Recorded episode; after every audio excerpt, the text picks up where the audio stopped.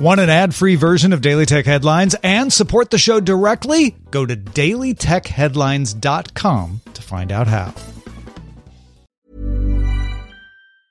Ever catch yourself eating the same flavorless dinner three days in a row?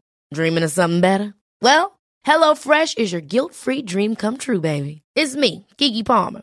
Let's wake up those taste buds with hot, juicy pecan crusted chicken or garlic butter shrimp scampi. Mm. Hello Fresh. Stop dreaming of all the delicious possibilities and dig in at HelloFresh.com. Let's get this dinner party started.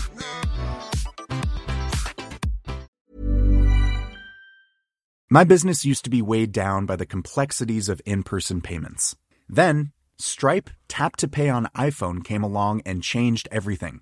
With Stripe, I streamlined my payment process effortlessly. No more juggling different methods. Just a simple tap on my iPhone, and transactions are complete. What's truly remarkable is how Stripe caters to all my customers' preferences. Whether they're using cards, Apple Pay, or other digital wallets, Stripe ensures a smooth checkout experience every time.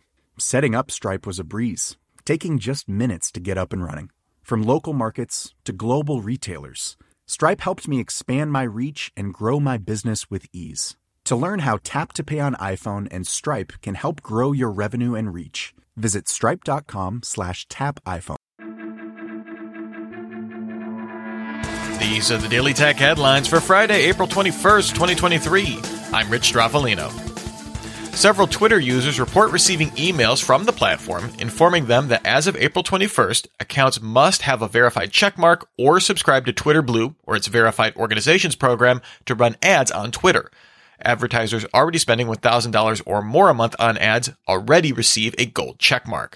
The company has not updated its ads account page to indicate this potential change. This comes as the company began removing legacy verification checkmarks for users that hadn't subscribed to Twitter Blue. The Wall Street Journal sources say Apple plans to release an iPhone journaling app, tying the app into a way to address mental health.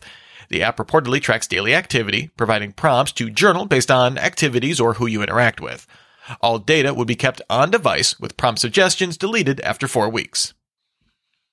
Stack Overflow CEO Prashanth Chandrasekar said it plans to charge large AI developers for accessing the site's content starting in June. The site offers over 50 million programming questions and answers. Chandrasekar says use of its data by large language models violates its terms of service, as coding data falls under a Creative Commons license that requires attribution to use it. In completely related news, Google updated its Bard chatbot with the ability to generate, debug, and explain code. Google warns that Bard might create code that doesn't produce the expected output, but says you can also ask it to just debug it. It supports 20 programming languages, including Python, JavaScript, Java, and C++, as well as assisting with writing functions in Google Sheets.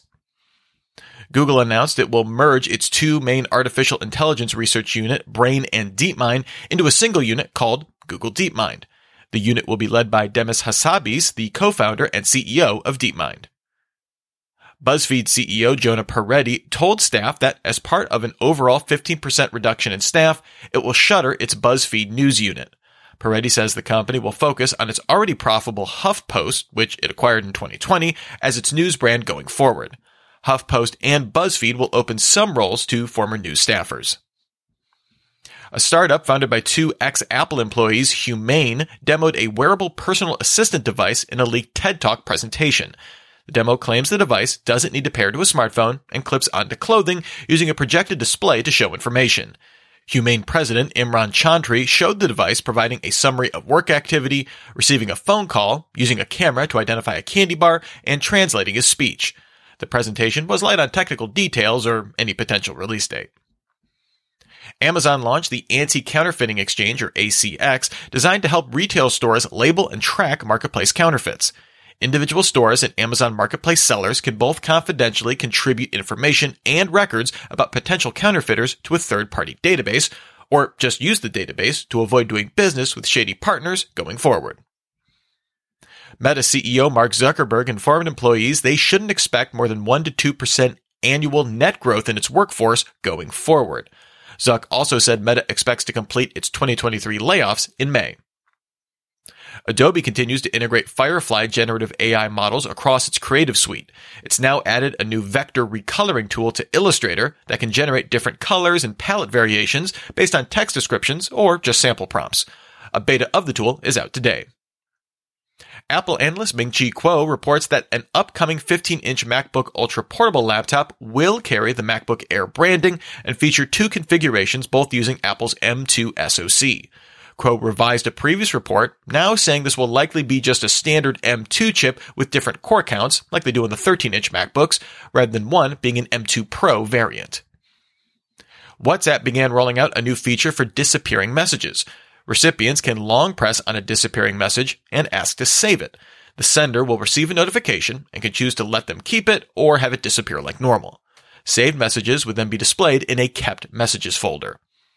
And finally, Sony acquired Firewalk Studios, a company it already had a partnership going back to 2021 to publish an original AAA multiplayer game.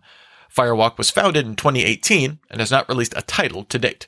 Remember, for more discussion of the tech news of the day, subscribe to Daily Tech News Show at dailytechnewsshow.com. You can find the show notes and links to all our headlines there as well. Thanks for listening. We'll talk to you next time.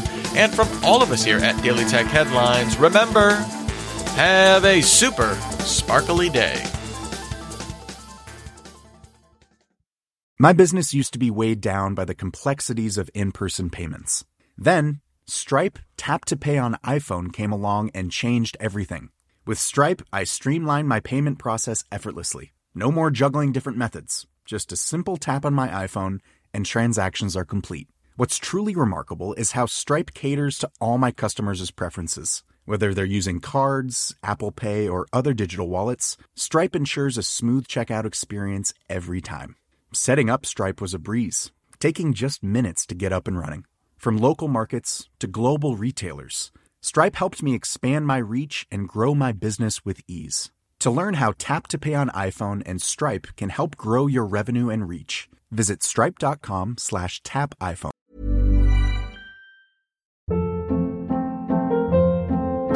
Hold up. What was that? Boring. No flavor. That was as bad as those leftovers you ate all week. Keke Palmer here, and it's time to say hello to something fresh and guilt-free. Hello Fresh. Jazz up dinner with pecan-crusted chicken or garlic butter shrimp scampi. Now that's music to my mouth. Hello Fresh. Let's get this dinner party started. Discover all the delicious possibilities at hellofresh.com.